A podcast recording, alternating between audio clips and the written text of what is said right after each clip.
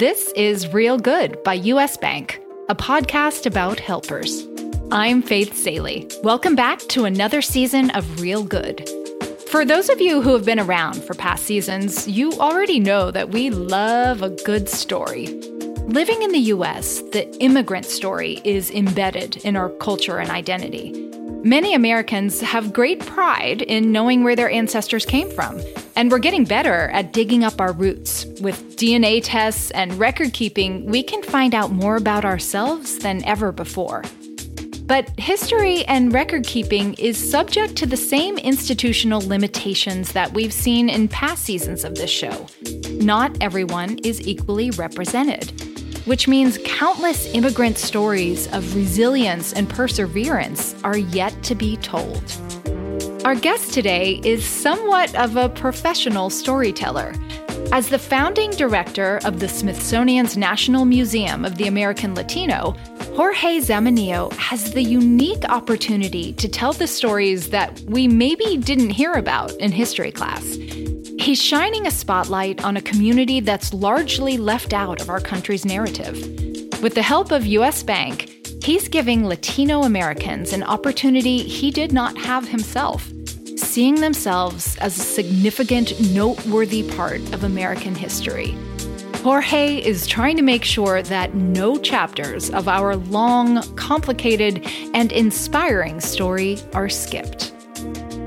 Greg, we're we're about to get all cultured up in here. Yeah, let's get our culture on. we we are here with Jorge Zamanillo,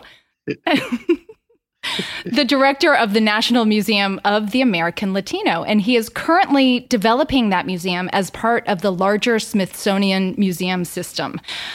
I have a very vivid childhood memory of standing under the whale at the Smithsonian as a child. I think I think everybody who is lucky enough to visit the Smithsonian uh, as a child or even an adult has some kind of really meaningful, impactful experience there. So we're going to get into that. Greg, do, you have a first Smithsonian memory?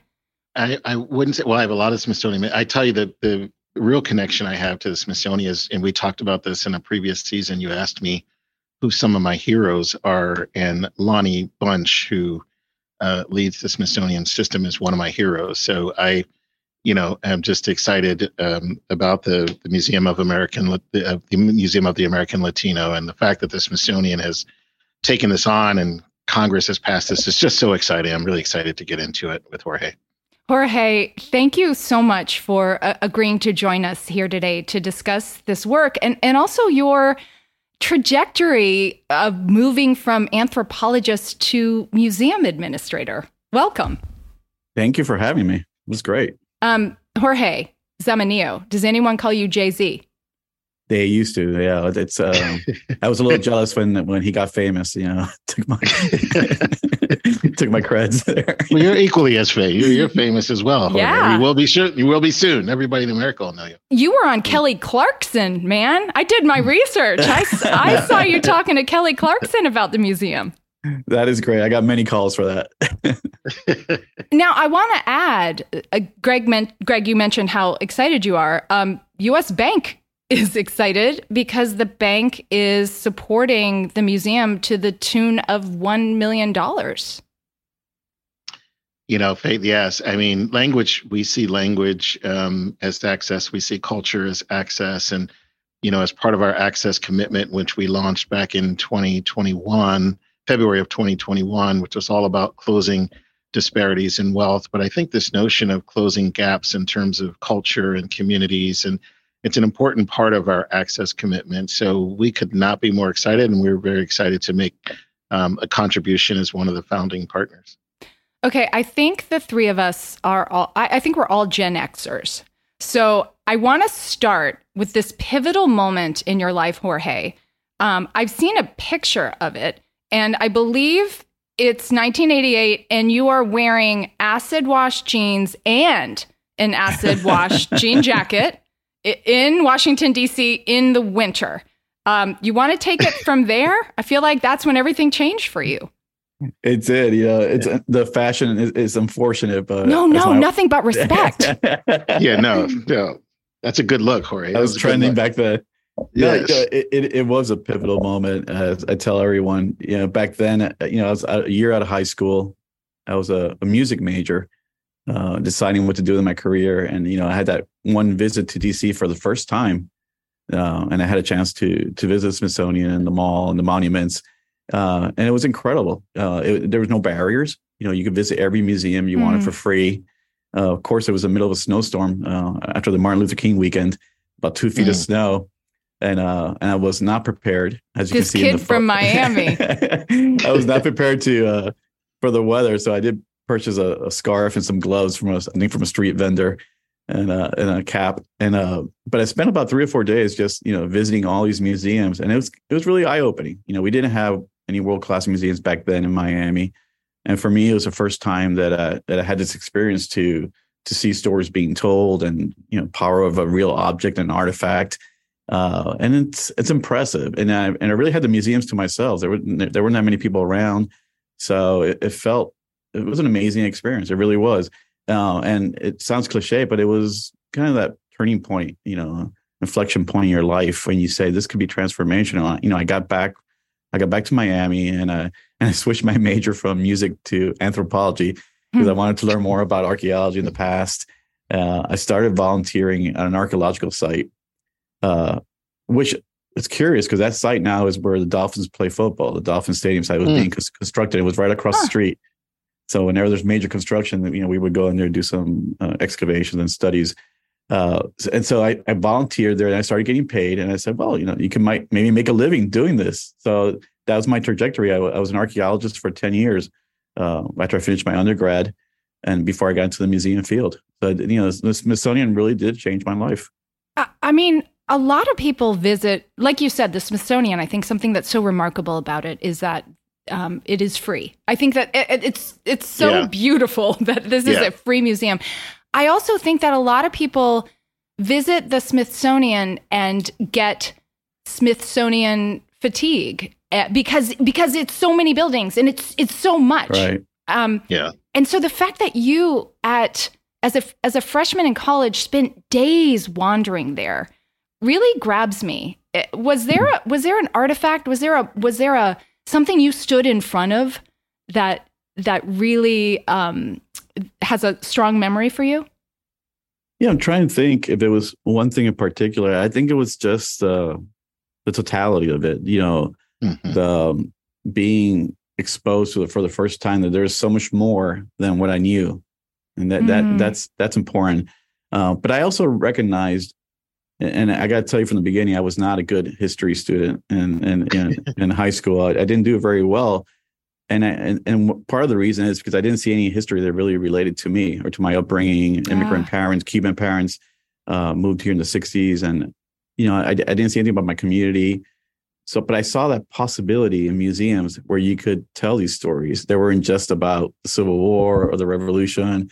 Uh, I saw much more about contemporary history, and I, and I I recognize the, the possibilities also uh, that how I, I could contribute.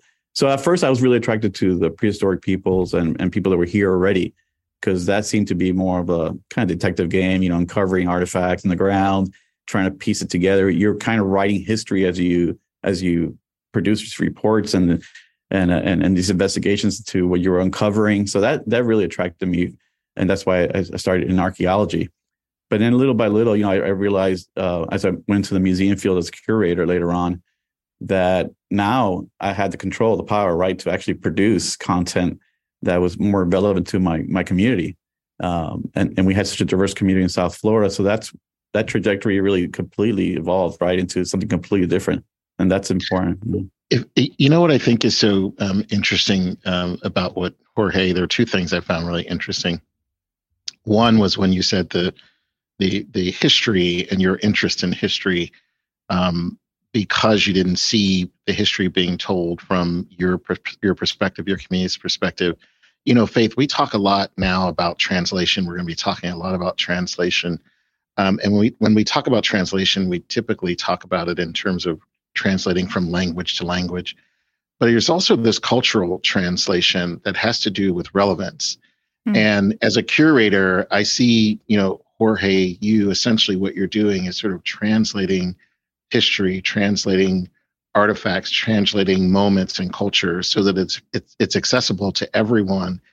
And I think this broader definition of translation um, faith is something that is really important for us to continue to to focus in on because this museum is going to be an American museum. Yes. It's just being told from the, the history is being told from a perspective of a community, um, from an ethnicity, from an ethnic standpoint that makes it relevant for everybody. It's just a human um, sort of testament to um, a culture and a community. So I, I, really love what Jorge you're saying, and it just this notion of translation just popped in my head as you were saying that. Yeah, yeah. we we we also Greg talk everything we talk about on this show boils down to stories and storytelling, yes. Right? Because that's yes. that's what's mm. resonant. That's what's human. Yeah, and th- you know the, those stories are the ones that are going to form that narrative that we're trying to tell. And as we develop this museum over the next 10, 12 years, it's a lot of work because we want to make sure that we connect with you know, different communities across the United States and capture you know those stories and collect our artifacts, and that's really going to shape how Latino history is part of the larger American history narrative. Mm-hmm. Jorge, how do you find the balance between speaking to the Latino community, um, which clearly has been underrepresented in a in a context like a, a big American museum, and to folks outside that community? How does someone come to the Smithsonian who may not be Latino and think, "I need to walk in that building"? Yeah, and you know, when the visitor visits, uh, when when guests visit the museum for the first time, even in our temporary gallery, we, we, the Molina Family Latino Gallery that we have at the American History Museum, we opened that last June. And when people visit that gallery, um, it's not only about appreciating you know your own culture, your history, your heritage, uh, but you see visitors from all walks of life uh, come in mm-hmm. there with a deeper appreciation of, of and these commonalities as they pick out, right? Mm-hmm. Um, immigration and migration, parents moving to this country, doesn't matter if you're Latino, Irish, Italian, uh, struggles, and resiliency, all these themes and topics come up, and you can start drawing those parallels. You start realizing, you know, we're we're very similar, all of us. You know, we all come to this country. Most of us who have arrived here, except for people that were here before us, uh, and we're all immigrants. We all moved into you know different parts of the United States and established our, you know, we built our families and our heritage there. We brought traditions and folk life, folk ways, and different things that we brought from other countries or from our family. And those are part of who we are individually. But at the same time, we've kind of, you know, become one larger community in, in the United States.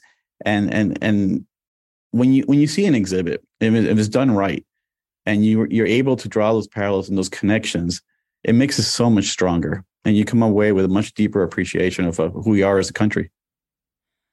I want to go a little farther back in your life so you can teach me things.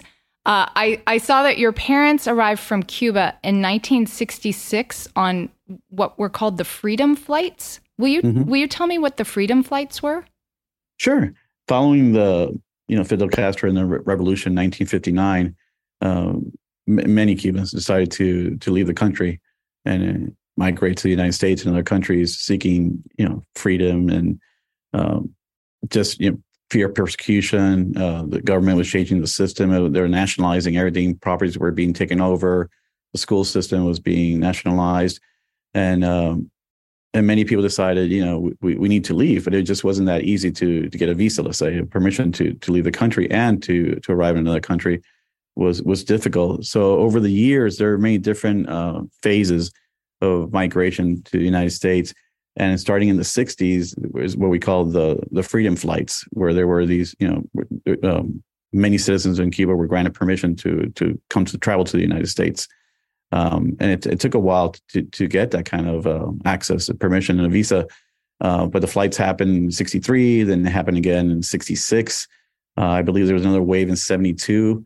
Um, there was also another wave of, of migration called Operation Pedro Pan, which is a curious, very interesting story. Uh, I did an exhibit about it in the past, and we also featured it featured it in, in our gallery today. And that is uh, over 14,000 uh, kids that came unaccompanied oh, wow. to the United States. And the Catholic Welfare Bureau uh, was able to secure blank visas that sent to parents in the United in Cuba and they were able to send their kids, you know, on their own to the United States, and over 14,000 kids came from 1960 to 1962, and that's a that's an amazing story in itself. Sounds sadly, a bit like yeah, the Kindertransport. Yeah, sadly, and it's the largest one in the Western Hemisphere. After that, and then there's no uh, some some parents, uh, some kids, some of the kids were re- reunited with their parents. Some of them were not ever. Um, you know, yeah. they stayed behind, or they had their parents there, or they had other kids. So it's, it's very difficult, and that that's a perfect example of one of those stories that we have in the gallery. And if you visit it and you're not part of that story, you can still draw that connection. The same thing yeah. that was happening last year in the Ukraine, yeah. the same thing that's happened in Germany and in many other places where the parents are putting their the right to their children, right? They're protecting their kids and making sure they have a brighter, better future. And again, that's part of the larger American immigration story. Yeah. What was Miami like when you were growing up there in the 70s and 80s? Because I feel like today our notion of Miami is that it is just a a, a, a city. Yeah, it's like fully steeped in Latino culture. Is that what you yeah. grew up with? Yeah. Uh, not not not really. You know, it's amazing. We got. I, I was born in New York, and I got there in 1976 to Miami.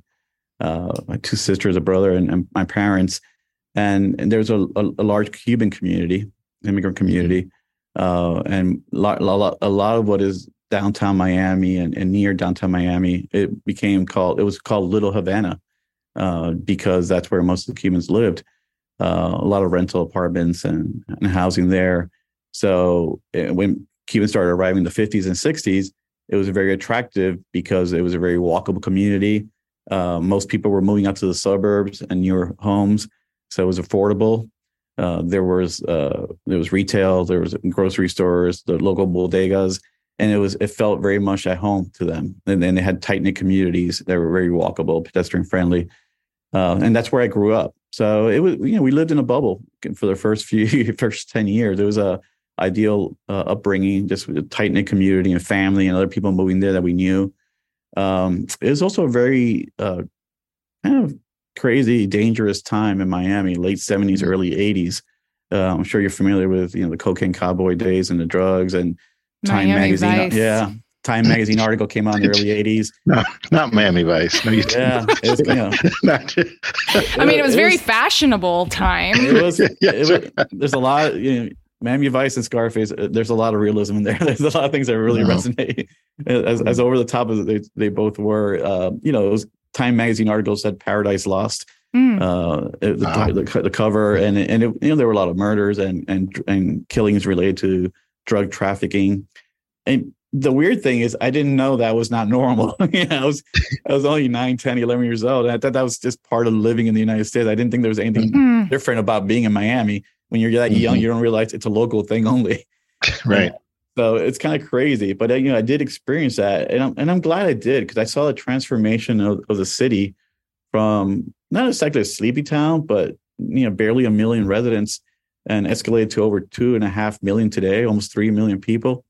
That that's amazing. You know, that growth, uh, and I also saw the transformation of the city in the '80s, then again in the '90s, and even today, it feels like every three or four years, there's this complete major overhaul of how the city functions and, and who lives there.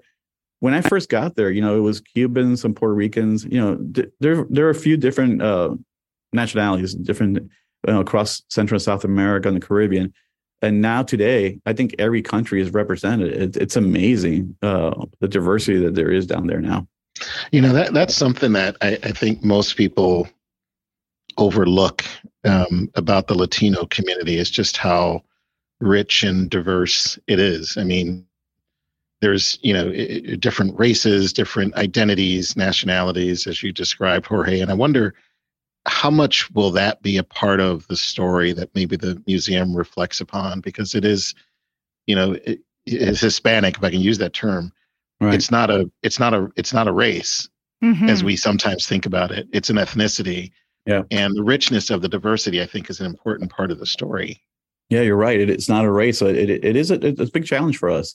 Um, you know, it, and it's not. It's about the Latino experience in the United States. It's not about Venezuela, Cuba, Colombia, Mexico. It's you know, you have that that cultural heritage you bring with you, but it's really about your experience uh, once you're here in the United States. whether you yeah. have indigenous roots and it goes back 500 years, or, or if you're somebody that arrived yesterday. So, so it's not it's a, a little trickier. Um, the, you know the way I, going back to you know finding those commonalities and the things that that we share. Uh, I always point out this story. You know, I, I love doing like family tree genealogy stuff and uh, 23andMe mm-hmm. and all this testing, right? And it's amazing when you do it because uh, you know, it's, it's just tracing you back to the common ancestors you have in, in, in a region, right? Let's say. Um, so I'll I'll do mine, and I have my grandparents I know from the Canary Islands and other places of Spain and Portugal.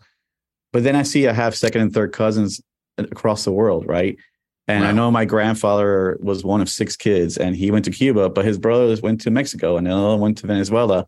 So I have like hmm. cousins that grew up with a completely different heritage, right? They're Mexican, yeah. Mexican American. They were born in Mexico, and they have all these different traditions, and we're closely related, right? You know, we have the same heritage, and then we start communicating, and I've emailed a couple back and forth, and and you realize all these things you have in common with them, the way you were brought up, the way uh, you know these certain traditions that you share, and we you know we celebrate a lot of the same uh, holidays and customs and foods and so you can still retain your individualism and, and and celebrate what makes you unique like makes all of us different right? But when you bring it all together and and you see all that rich history that tapestry that we have and and and where it intersects that's really those connections are really what what excite me. Um greg have you ever done 23andme i have not. I um i think you and i should both do it this season We should. There might even actually be a connection. Well, I was about to say we're related. Really, it could be a really unique discovery. But that's a great idea. Let's do it. I'm all in. That'd be fun. Jorge, the the kind of um, experience you had growing up that was both. It sounds really quite lovely. Um, you called it a bubble, and there was crime around you. Um, is does any of that experience stick with you when you're planning exhibits or shaping the narrative for the museum? It, it does. You know, again, and and I say part of the bubble was because you know we were at a certain part in our age we didn't we didn't realize what was going on in other parts of the world of, of, the United States, and also it was because uh, we didn't travel much. You know, I didn't. We you know we were lower income, we were poor. Uh, we didn't have means to go on vacation or or leave our community really to even drive anywhere. So that we were kind of uh, you know, unfortunately, we didn't see, we didn't know much beyond our circle of friends and family. But at the same time, I look back at that now and and and reflect on that, and, and that's exactly the kind of experience that helps me connect with with many people in our community. When I, when we visit different cities and neighborhoods, and and they're still going through that. You know, they're still experiencing that because they they've been only here for two or three years. They, they're working two jobs. Uh, their families are struggling and they're in the same boat that I was, you know, 50 years ago. It's an amazing that that's still going on. Um, so You're I can getting relate. big nods from Greg. Greg, yeah, I can relate to that. Yeah, th- yeah, Greg, this is an experience yeah. you have over and over, right? Yeah, I, um, you know, I, I, um, I was actually formulating in my head a really important uh, question, um, so I missed part of Jorge your response. But um, you know, I was I was thinking as you were responding to that question, as a curator are do you go into the experience and maybe this is related do you go into it with a narrative and a story that you want to tell? Or are the the is the discovery process sort of help to shape what ultimately the museum becomes in the story that's told or the experience that people have? I just when i have gone to other um, museums uh, at the smithsonian it almost feels like there is a there's a certain narrative that's being told by the entire experience that you have. And do you go into it with a certain narrative or are the individual items and artifacts and discovery helping to shape ultimately what people are experiencing come away with? Yeah that's an excellent question. We you know when, when you build a museum you, you'll know you have temporary exhibit space and you can do exhibits on sports and music or food but then you have the central theme and that carries a permanent exhibit the the major storyline that you see, let's say when you visit the African American History and Culture Museum, and there the theme is slavery, and where you know the beginnings of uh, in this country of uh, enslaved uh, people, and where that you know everything's happened since then. So for us, it's it's about over the next few years trying to figure out what is that central theme, that main mm-hmm. thrust that that will tell the story. And it's not that easy. So we have to um, we really we really have to meet, like I said, meet with many people and academics and the community and people just in, in, in everyday walks of life and trying to figure out what is it that that brings us all together. So I'll give you an example. I was talking to somebody the day and they said, well, you know, you have a lot of stories about struggles and resiliency, and then you have on the other side mm-hmm. people that only want to celebrate their culture and their heritage, and they're proud to be in the United States. And I said, you know what? They're, they're the same thing. Eh, people on, on one side they're saying mm-hmm. they have to fight for their rights to to live in this country, and people there on the, on this side saying that this country they owe everything to this country. They're both looking for progress, right? They're both yeah. looking to make it. They're both looking to achieve something, and that right there is the central common theme. So maybe that's a vein that we mm-hmm. use to you know branch out. Um, so again, those are things that will be developed in the next few years with the help of many to develop that program. You know, what is it you're going to see when you walk into this museum? Yeah.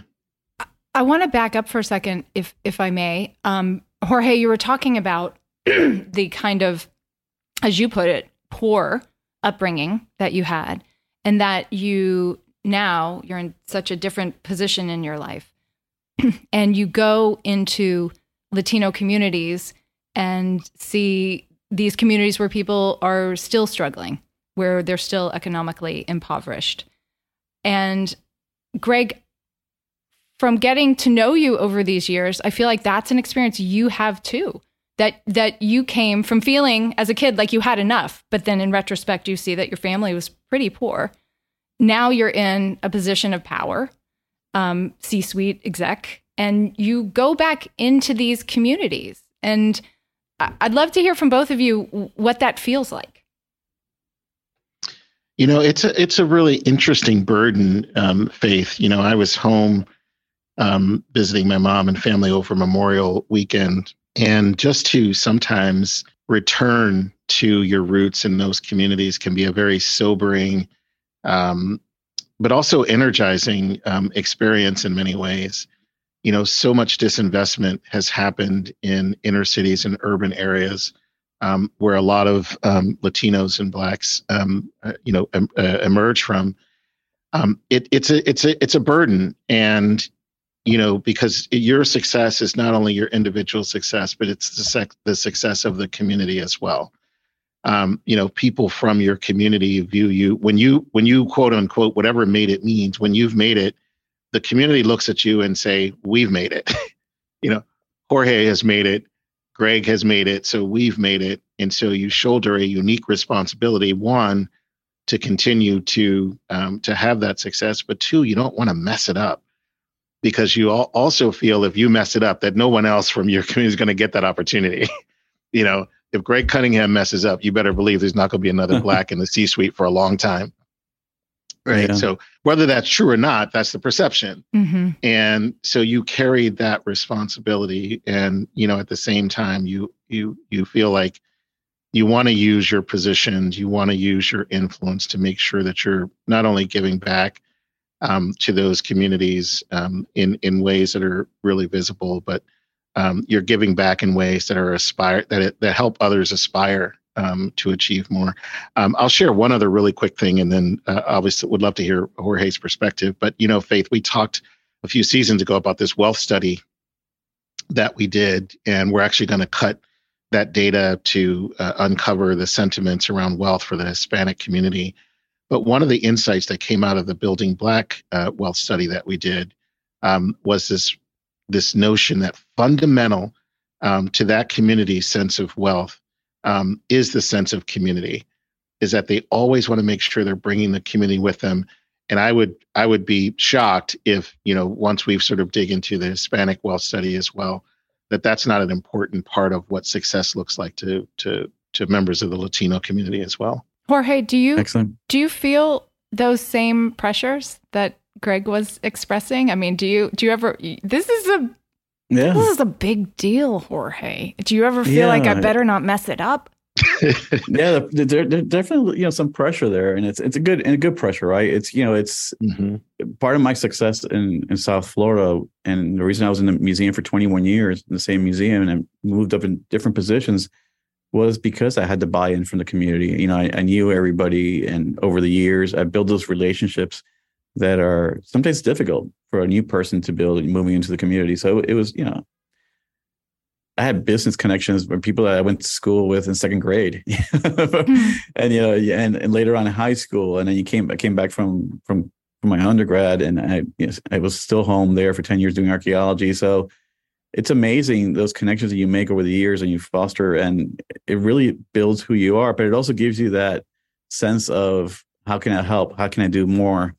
Uh, so when this opportunity presented itself, I didn't take it lightly. You know, I said, "This is you know, we don't do it for the money. we don't do it for the for the prestige, but we we do it because we have a certain passion for our work uh, in the museum field, and and it was also the larger kind of burden, right? This you know something you're taking on. You feel the pressure and you, you feel the weight on your shoulders that there's a greater cause here. Someone asked me recently, "Is well, you didn't take this job because it's Smithsonian, right? You just took it because more money or something." Yeah. It's like I was like, "Yeah, no, I I you know, we sold our house. My wife left her 30 year teaching career. We picked up and sold everything and moved to DC uh, because because of the money.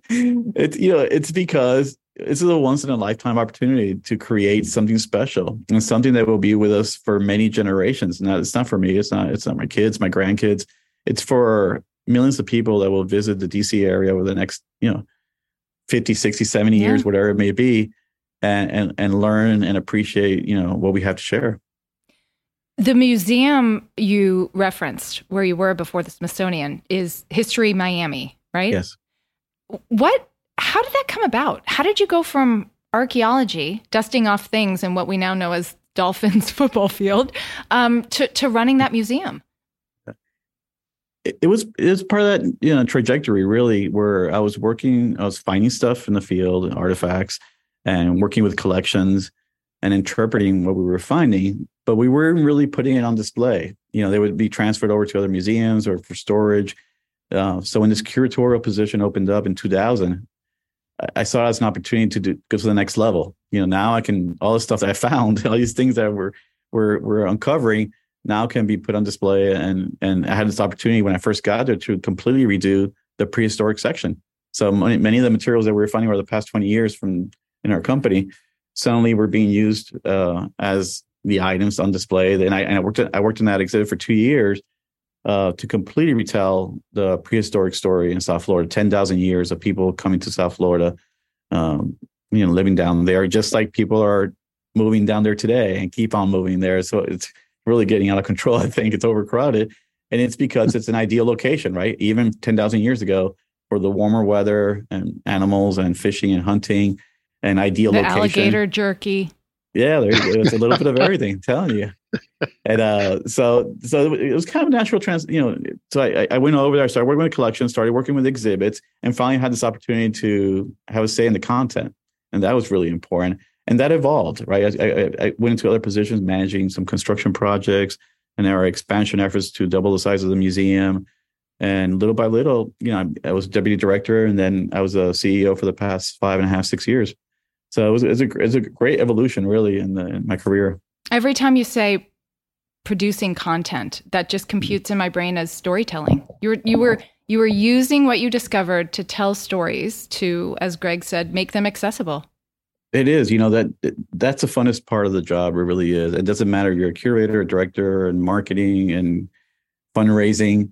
We all capture stories, and and then sharing those stories uh, with with the people that we meet it's just amazing. And you'll never know you never know i've i've i've i've, I've come across some stories that are just mind-blowing and some of the items that we've had on display. Tell me and tell me one. Tell me a story. I, yeah, I'll, I'll tell you a couple. You know, so I, I shared this the other day with some of the donors, uh, an event we had, and, and the first week I started at the museum, History Miami in 2000, I find this wallet on my desk, and it just had a little note on it, a little piece of paper, and said this wallet was found in the Cuban refugee boat that we have at the warehouse.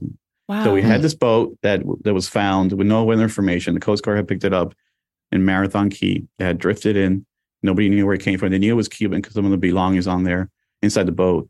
Uh, made out of metal, kind of Frankenstein looking thing, bolted together with screws everywhere, bolts, uh, big Russian inboard motor, big Ford steering wheel on it Uh, just you know, does not look seaworthy at all. Uh, really heavy looking. Some gas cans inside of it, and nothing else. And I find this wallet and I open it up from the previous curator, and inside is an ID and a photograph of a little girl. Mm-hmm. And uh and the and the ID has a person's name on it. His name, a Russian name. Many people in Cuba, um, name, many people name their kids with Russian names, uh, going back to the seventies and eighties. Huh. And his his name was Yuri uh, Cardente Hernandez. And so I said, well, that's curious. It has his photo, his photo ID. Um, and I said, this, you know, it, it's tied to the boat. We got to find this guy, right? You know, and this is 2000. Google is still not very effective. I'm dating myself here for the internet. Back then, wasn't what it is today. So I'm going crazy for weeks, and I can't find anybody named Yuri Hernandez anywhere. Uh, so I decided, you know, let me go look at the white pages. People still know these. I'm sure you're still wow. familiar with the white pages. Wow, that, yeah. We had the yellow pages and the white pages. And we Putting had on my acid wash jacket to flip yeah. through those. so we had the entire you know white pages going back you know like 100 years actually in, in our oh, collection wow. so i go back and i started looking year by year and i said well this boat he i think he arrived in 93 so i started looking in 94 95 96 and i couldn't find a yuri hernandez but somebody told me he goes you know you're looking for the wrong name his name is Yuri Cardente. Hernandez is a surname, his mom's name. When you come to the United States, you usually drop your second surname. Tell me about I'm like, it. Man, this is wow. so so I look up Yuri Cardente, and there he is in the phone book. There's two addresses for him. Um, he, I, I start calling. He, you know, back then again, there's no cell phone, so the number you're calling is a landline. And yeah. why would he pick up the phone from nine to five while I'm at work when he's at work, right? Yeah. So, so I find decide let me go, let me go in person. So one day I leave work late. I wait till like six thirty, and it's, it's in the little Havana neighborhood I grew up in. So on the way home, I stop by this duplex and I knock on on his door, and he uh, this person I knew it's him because I had his photo ID. He opens the door, kind of startled, like, "What did I do? You know, who are you?" Right, like, who are you? At my yeah. door, I hear something in the background, and I say, "You know, Yuri, is this your wallet?" And I open it up, and he looks at it, and then he just breaks down crying because that's his daughter. Wow. Like he left, he left in Cuba, and he oh was the owner. Wow. He was the owner of this boat, and it's just one of those moments. We, you know, we both can get so emotional he goes, That's my ID. Where did you get this? And I said, We found this wallet in your boat. And he goes, What boat? That boat was lost at sea when they rescued us. So he goes on to tell me wow. this amazing story, which I'll paraphrase here because I know it's longer.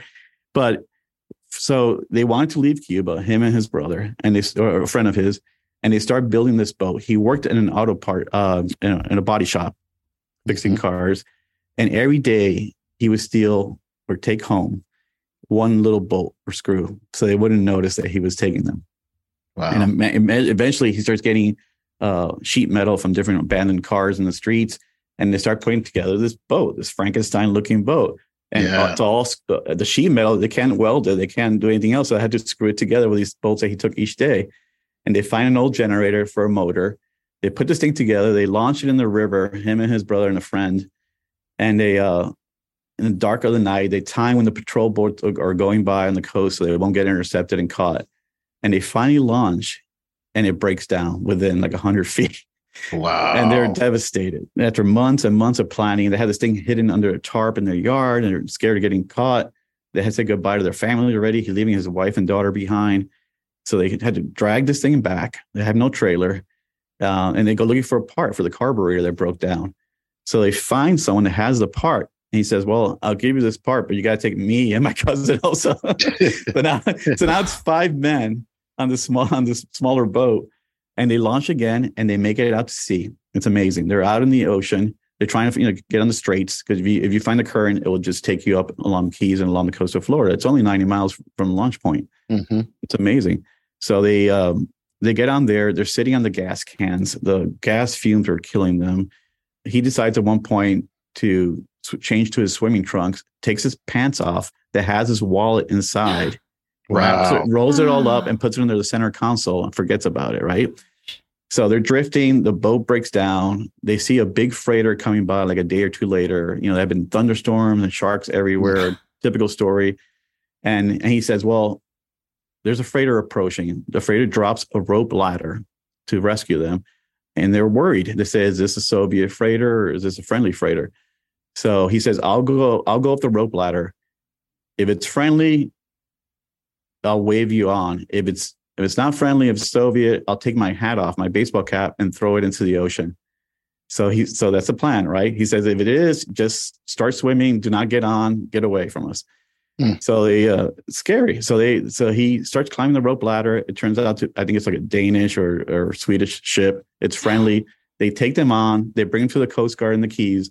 And back then, the policy with the wet foot, dry foot was that if you made to land or you were rescued, you were allowed to stay in the United States. So they they made it. They get to the United States. Their boat mm. is left out in the Gulf somewhere in the Straits, out in the Straits of in the Atlantic, and eventually it drifts and makes it to shore in the Keys. And the boat is found by someone, and it's donated to the museum. So you're putting all this together. That's incredible. freaking amazing story. That's a movie. Yeah, that's a movie. Yes. Yeah, I think the History Channel did a Mysteries at the Museum about it uh, years ago. but but Jorge, yeah. that's yeah. Uh, I mean, when people hear artifact, they think of some dusty item that you found right. with a chisel and a you know a toothbrush. But that right. is that is just simple living, wallet, right? And it's that's just one man's story. One story, yeah, yeah. What, oh, well, there's more. To, you know, the incredible thing is then he gets. We find the boat. We reunite him with the boat. We, we, you know, he comes to visit the warehouse. He brings his family and we reunite four out of the five guys that came on this oh boat. Oh my gosh! Yeah, so, we, so we recorded the entire story, and then later on we had it on an exhibit. We had it on exhibit, and he came by with his wife and his daughter, which he brought from Cuba, oh, and their new God. baby. Yeah, so they were all reunited, and they got to see the boat for the first time. And of course, the kids like, "Is that really? You really came on this boat? They, they can't believe it, right? Yeah, this thing actually made it. He's a, you know, so emotional about it, and he we stayed in touch over the years and he's opened his own auto body, you know, um, auto part, uh, sorry, car repair shop. He has a house. He has he's settled down. He's a successful businessman. So this is a great story, right? A struggle and resilience and still the toughness. And he makes it to the United States, and now he's you know happy as can be, reunited with family and friends. But all that from just an ID card that was found in this old wallet. It's it's amazing of the stories you could piece together how do you put that story? I mean, Greg, uh, my mouth yeah, is open. We were we are riveted. How do you put? That? I that? can't believe it. I, I know. And that, and then that, thank God you, you really buried the lead. You got to his daughter at the end. The whole time I was like, right. what happened to his daughter? What happened um, to the daughter? how do you share that story at at the new Smithsonian yeah. Museum? What do you yeah. what? Please tell me you're going to. Well, hopefully, you know, the boat, we don't own the boat. The, my former museum owns the boat, but, but, you know, those are things you can borrow, right? You can borrow yeah. pieces. We borrow yeah, uh, items from other museums, and we could share that. Uh, again, his voice recording, telling the story himself and his friends. Uh, I remember sitting one night. He invited over to his house, and they were all there, and we just sat around, you know, the pool and had a conversation and shared a drink. And they were all reminiscing about, you know, where they are now. One's in Puerto Rico, the other's in New York uh, and what their life, the past their lives, you know, where they where they are today, and they're so thankful for the opportunity. And uh, and again, just blown away that somebody cared about their story in their boat. and to your point, Faith, there's so many there there there's so many stories like that, right? Oh, um, to be told, which is why this museum, which is why the work that you're doing is so incredibly important. My gosh. Yeah. Every immigrant is a story. And yes. And I also wonder, Jorge, you know, I feel like um, for a lot of Americans, and maybe when I say this, I mean for a lot of white Americans, there's this notion that the Latino experience always overlaps with an immigrant experience. But that's not true. There there are, you know, 12th mm-hmm. generation Latinos who are definitely uh, we can't compare who's more American and who's not, right? The the right. an immigrant could arguably be the most American uh, person around. Um, but but is there is that a challenge in showing the Latino experience of of being American? It's not just immigrants coming to this country from so many different other countries. Right. That's mm-hmm. important, and I think it's something that we that we do well in the, the current exhibit. We have a Presente at the Molina Family Latino Gallery. This gallery, you know, that that exhibit in that gallery is, is it's amazing because it really it, it was eye opening for me. It's things that I learned. Um, you know, we have people living in, in what's now the United States for hundreds of years before that border change. Yeah. They're, Yeah. they're saying that part. there- Yeah, I was just going to say. yeah, we didn't we, say they're saying you know we, we did we didn't cross the border the border crossed us once that, Yeah. once that treaty, once that treaty Right. was signed you know parts of what's now United States you know parts of Mexico became the United States But And many that right people there, li- what you just right. said, Jorge, is history that I don't think a lot of people either know or say explicitly. All I think they know it, Faith. They just don't want to talk know about it, and, which would take us to a whole different place. Yeah But, you know, Yeah. uh, Well, you know, we have yeah, it's for for years, and and you're taught this in school, right? You know, manifest destiny, and and the march across to the west. You know, basically based on religion and making everything pure and and that was a real thing, and that that was basically a Yeah. you know a, a wave of of mass you know extinction. You know, making sure that everybody else took over. You know, the United States that was coming to the United States. You know, the new settlers um, and that's it, it's what we were taught was the right thing to do right when you were in school and you, you learn history but it's not necessarily the right thing for people that were here for hundreds of years and had settled most of the united states so it's it's a it's a tough conversation to have for many people for many visitors about what really happened over the past you know 500 600 years yeah. And and will you deal with that in in ways that other museums have? Um, Jorge, I know you referenced the African American Museum, and one of the things I found really interesting about that museum is the way that it starts with. It does start with slavery, but it ends with. It, it leaves you on a high note, right? It it Right. really is a story of triumph and resilience as you as you leave there, and I would imagine similar. There's a similar arc to the Latino story in America, and you know, will you will you sort of tell that historical perspective about the border crossing over uh, the community Yes. versus the other way around? And Yeah, we you know we we need to do, you know, and we do a little bit of that in the gallery already. But you know, celebrating those legacies and you know the and and the, sh- you know, how we Mhm. have shaped the history of the United States over the past years. That's so important. You know, we're it's over Yeah. 60, 63 million Latinos in the United States today, and it's exponentially changing and growing over the next decade. Uh, and a major majority of, of those numbers are, are youth, right? Like you know, under under twenty seven. I forgot the number the ages. Um, driving, impacting our economic force, you know, our, our labor force. Uh, the numbers are there and supports this growing community. But it's also about, you know, uncovering and telling those stories of achievement and and, and those legacies and in all fields of life. And, and the African American Museum does a, a great job in, you know, celebrating the sports legacies and music and all these other traditions that come to play. And I'm telling you, this museum, because when you when you think about what brings people together, uh, food and music are probably top Yes. two, right? And- and Yes. any- I don't care where you're Yes. from. Yeah. yes, Uh, so you can imagine the possibilities, you know, when we start exploring those traditions and even in music, the the the, the shared commonalities with other cultures there. But food, yes. uh, this weekend somebody asked me, "Are you going to have a great restaurant or cafeteria?"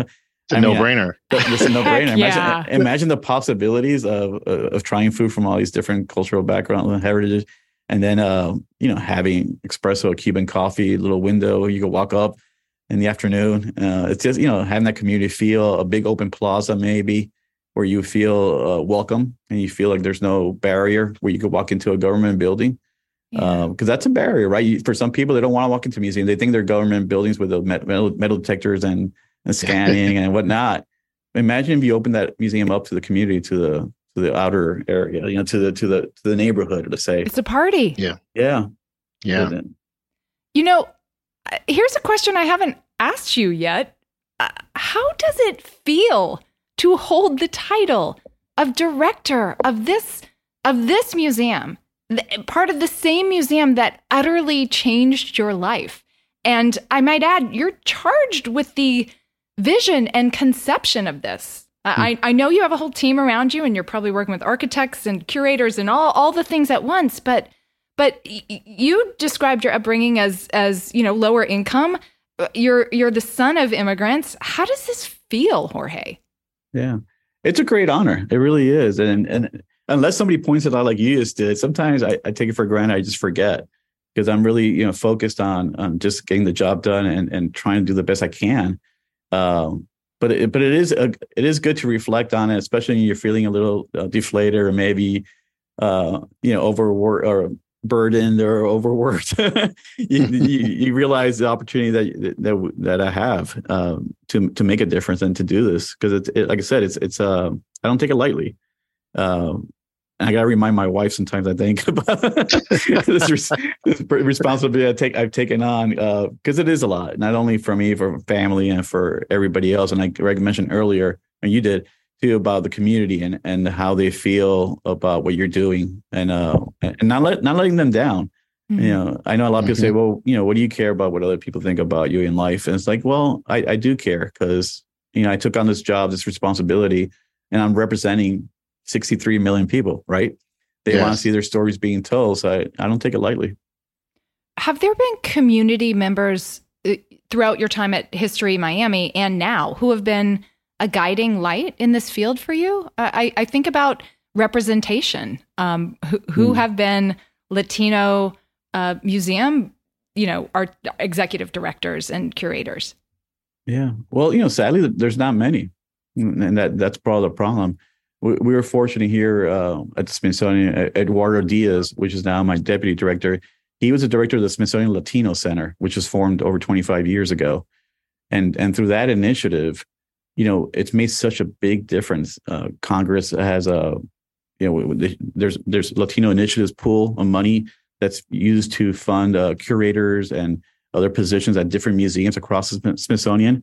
So for the past 25 years, we've developed that base, right? Where, we have people in, in each museum developing content and curatorial work and collections work that are Latino. And, and now those positions, many of them are, are, are, are fully funded. They're permanent. We don't need to advocate for them anymore as we used to.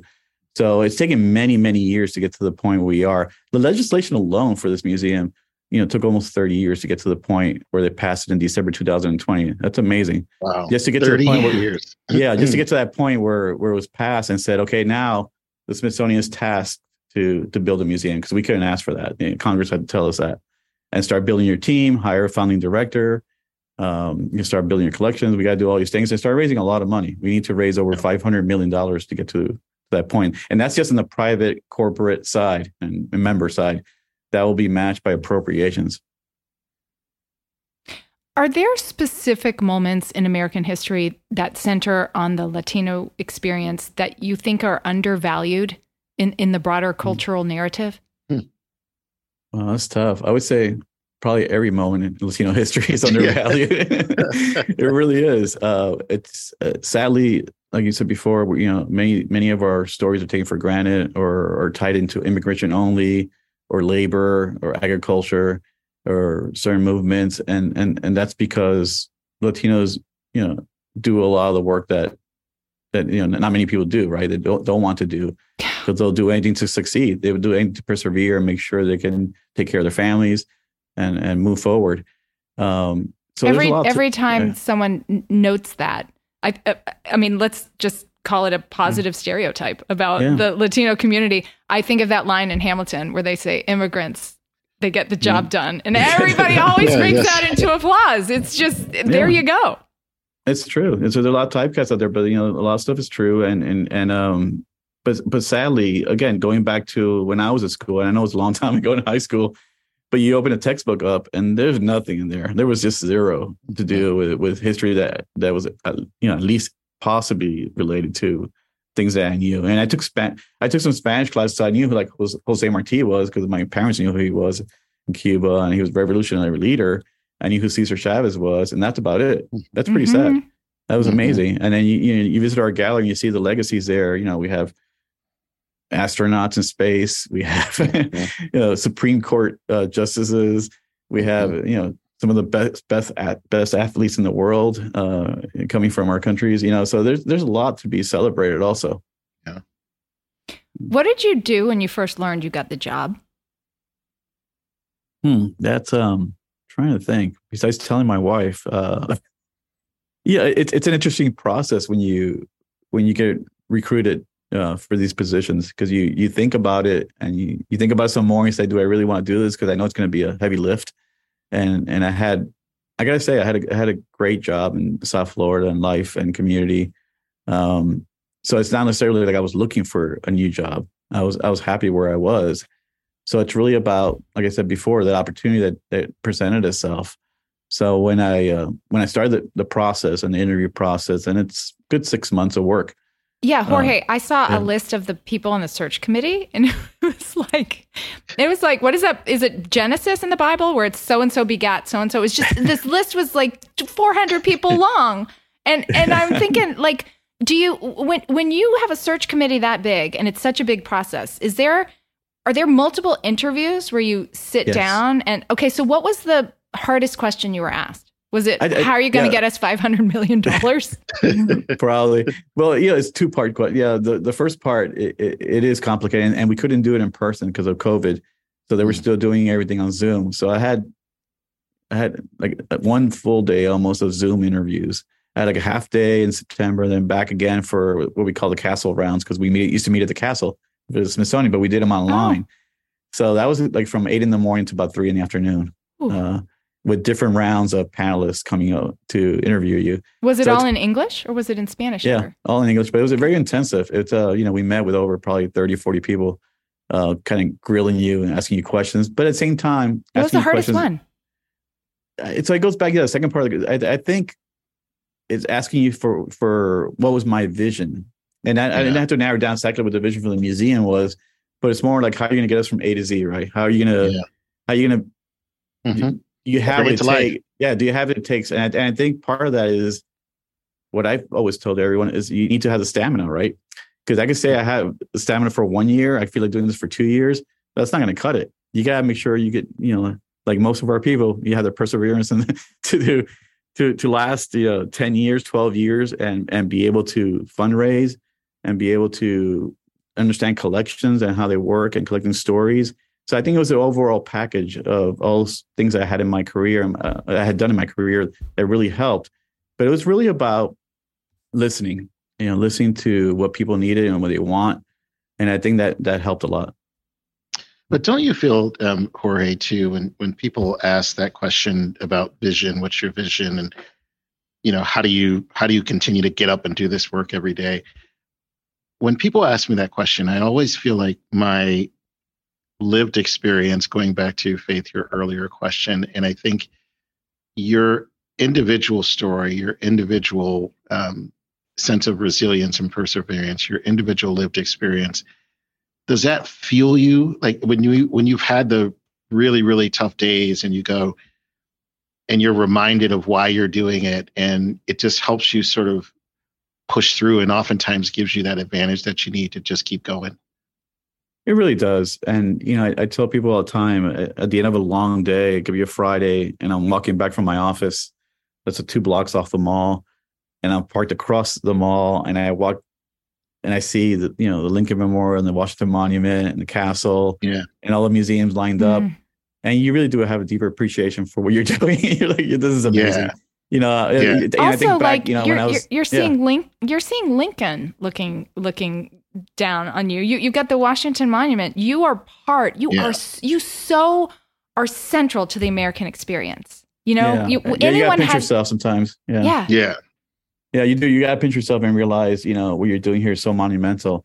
And you know, this museum will be right along all these other museums and monuments, and just as important.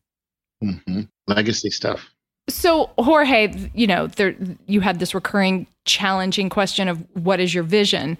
Um, I'll get more specific than that. What is a what is a dream exhibition for you? Hmm, that's a great question. I think the ideal exhibition will be one that will feel welcoming to everyone that walks into the museum from all parts of life, whether you're Latino or not.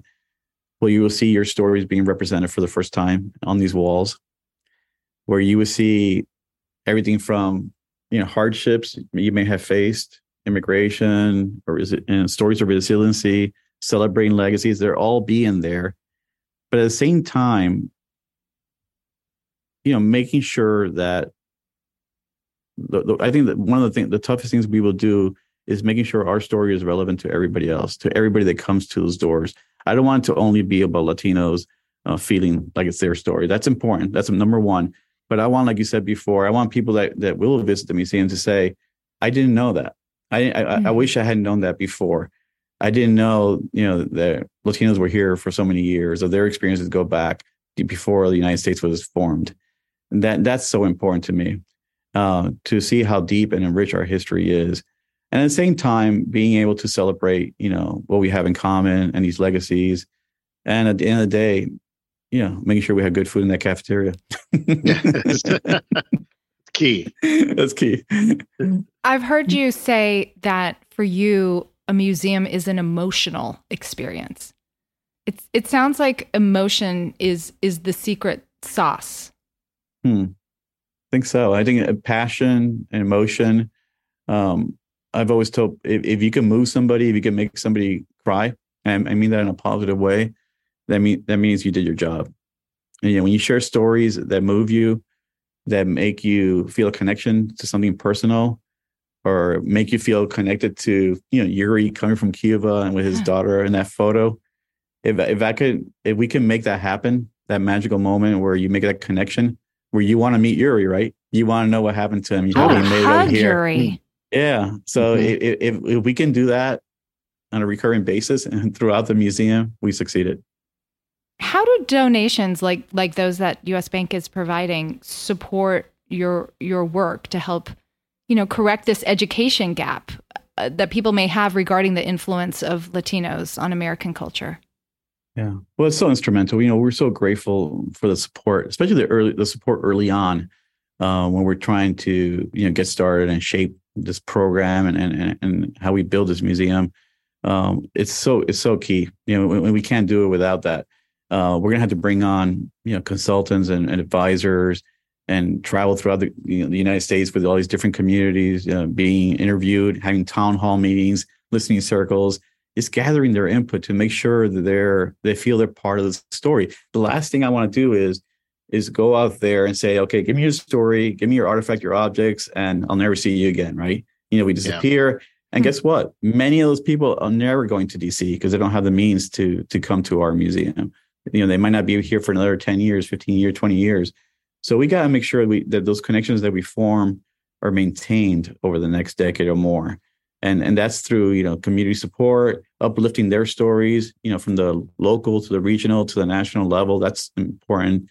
Uh, making sure we support their exhibits. We're doing that right now with some with a traveling exhibit from the Riverside Museum, from the Cheech Museum in, in Riverside, California, and we're making sure that exhibit travels to different venues across the United States to make sure those artists are represented in different places, right? So we got to find ways, and that's where the funding is so important that we continue to make those connections, forge those connections, and maintain them. And, and that's just instrumental for us. I never thought about the fact that because DC seems so close and accessible to me, not only because mm-hmm. I live close by, but I have family there.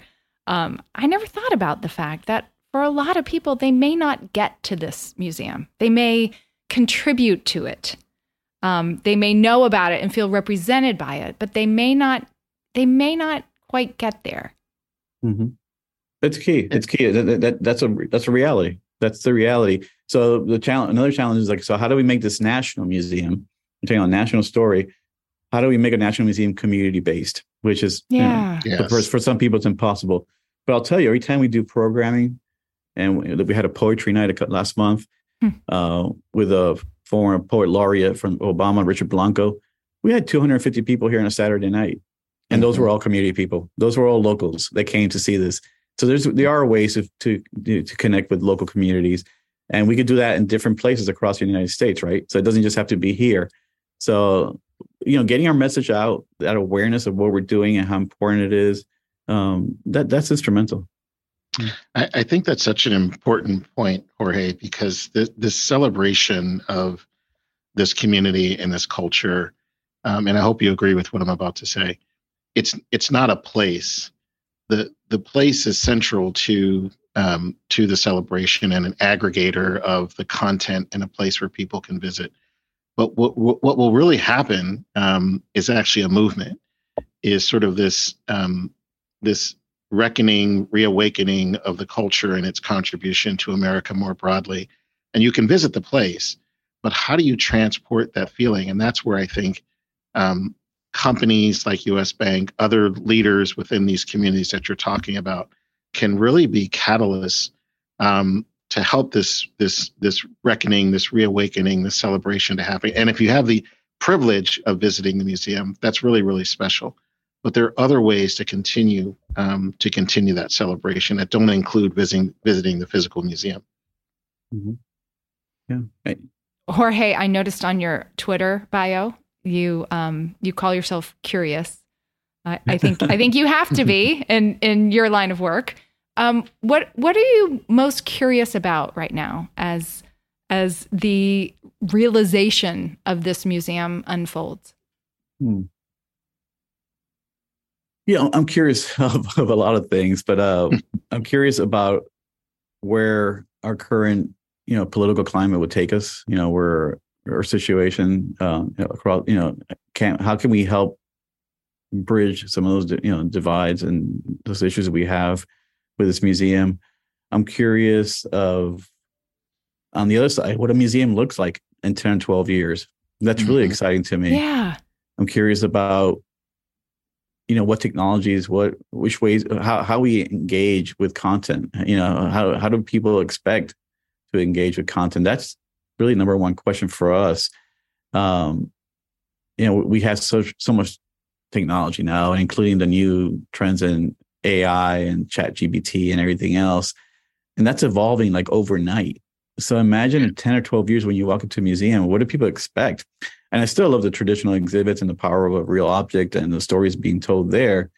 But the way you digest content, the way you expect to use your phone or your device to engage will be completely different. Uh, I always tell people, you know, whether you love QR codes or not, three years ago, nobody used them. Now everybody scans their menu in a restaurant with a QR code, right? Because that's, yeah. that's yeah. in two or three years, we evolved due to the pandemic and due to other circumstances.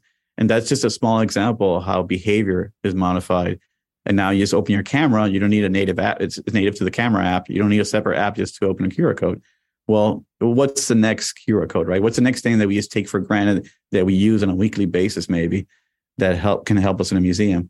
There's a lot of questions like that that I would love to explore. So I'm always curious about that. So you know, it's a lot. There's you know, politics, technology, uh, climate change, all these different things that really impact the way we travel and we visit DC. Uh, I love to explore all of those. I've always been, uh, even as a kid, I was very curious about trying different things and and experimenting and building and taking apart things. I remember vividly, I was like six or seven years old. We had just moved to South Florida, and um, I lived in an apartment building. In the back, in the backyard, somebody had thrown away a TV set, and as I borrowed some tools from my dad, I took apart the entire TV set, see how it worked. and I'm thinking, what, the, what kind of parents allow somebody to play? but you know, but I, I, took apart the entire TV set and uh, and, and I started building like my own radio because I you know I found the wow. book in the library on how to build a crystal radio and uh, these things that you would do back then from books. Um, but it, it, it was that kind of curiosity has always been so important to me, and many people lose that they lo- they lose a mm-hmm. sense of curiosity, especially when they get to like middle school and high school, and you have to worry about grades and testing, and, and you're sports and you're dating and you're doing all these other things that are more important.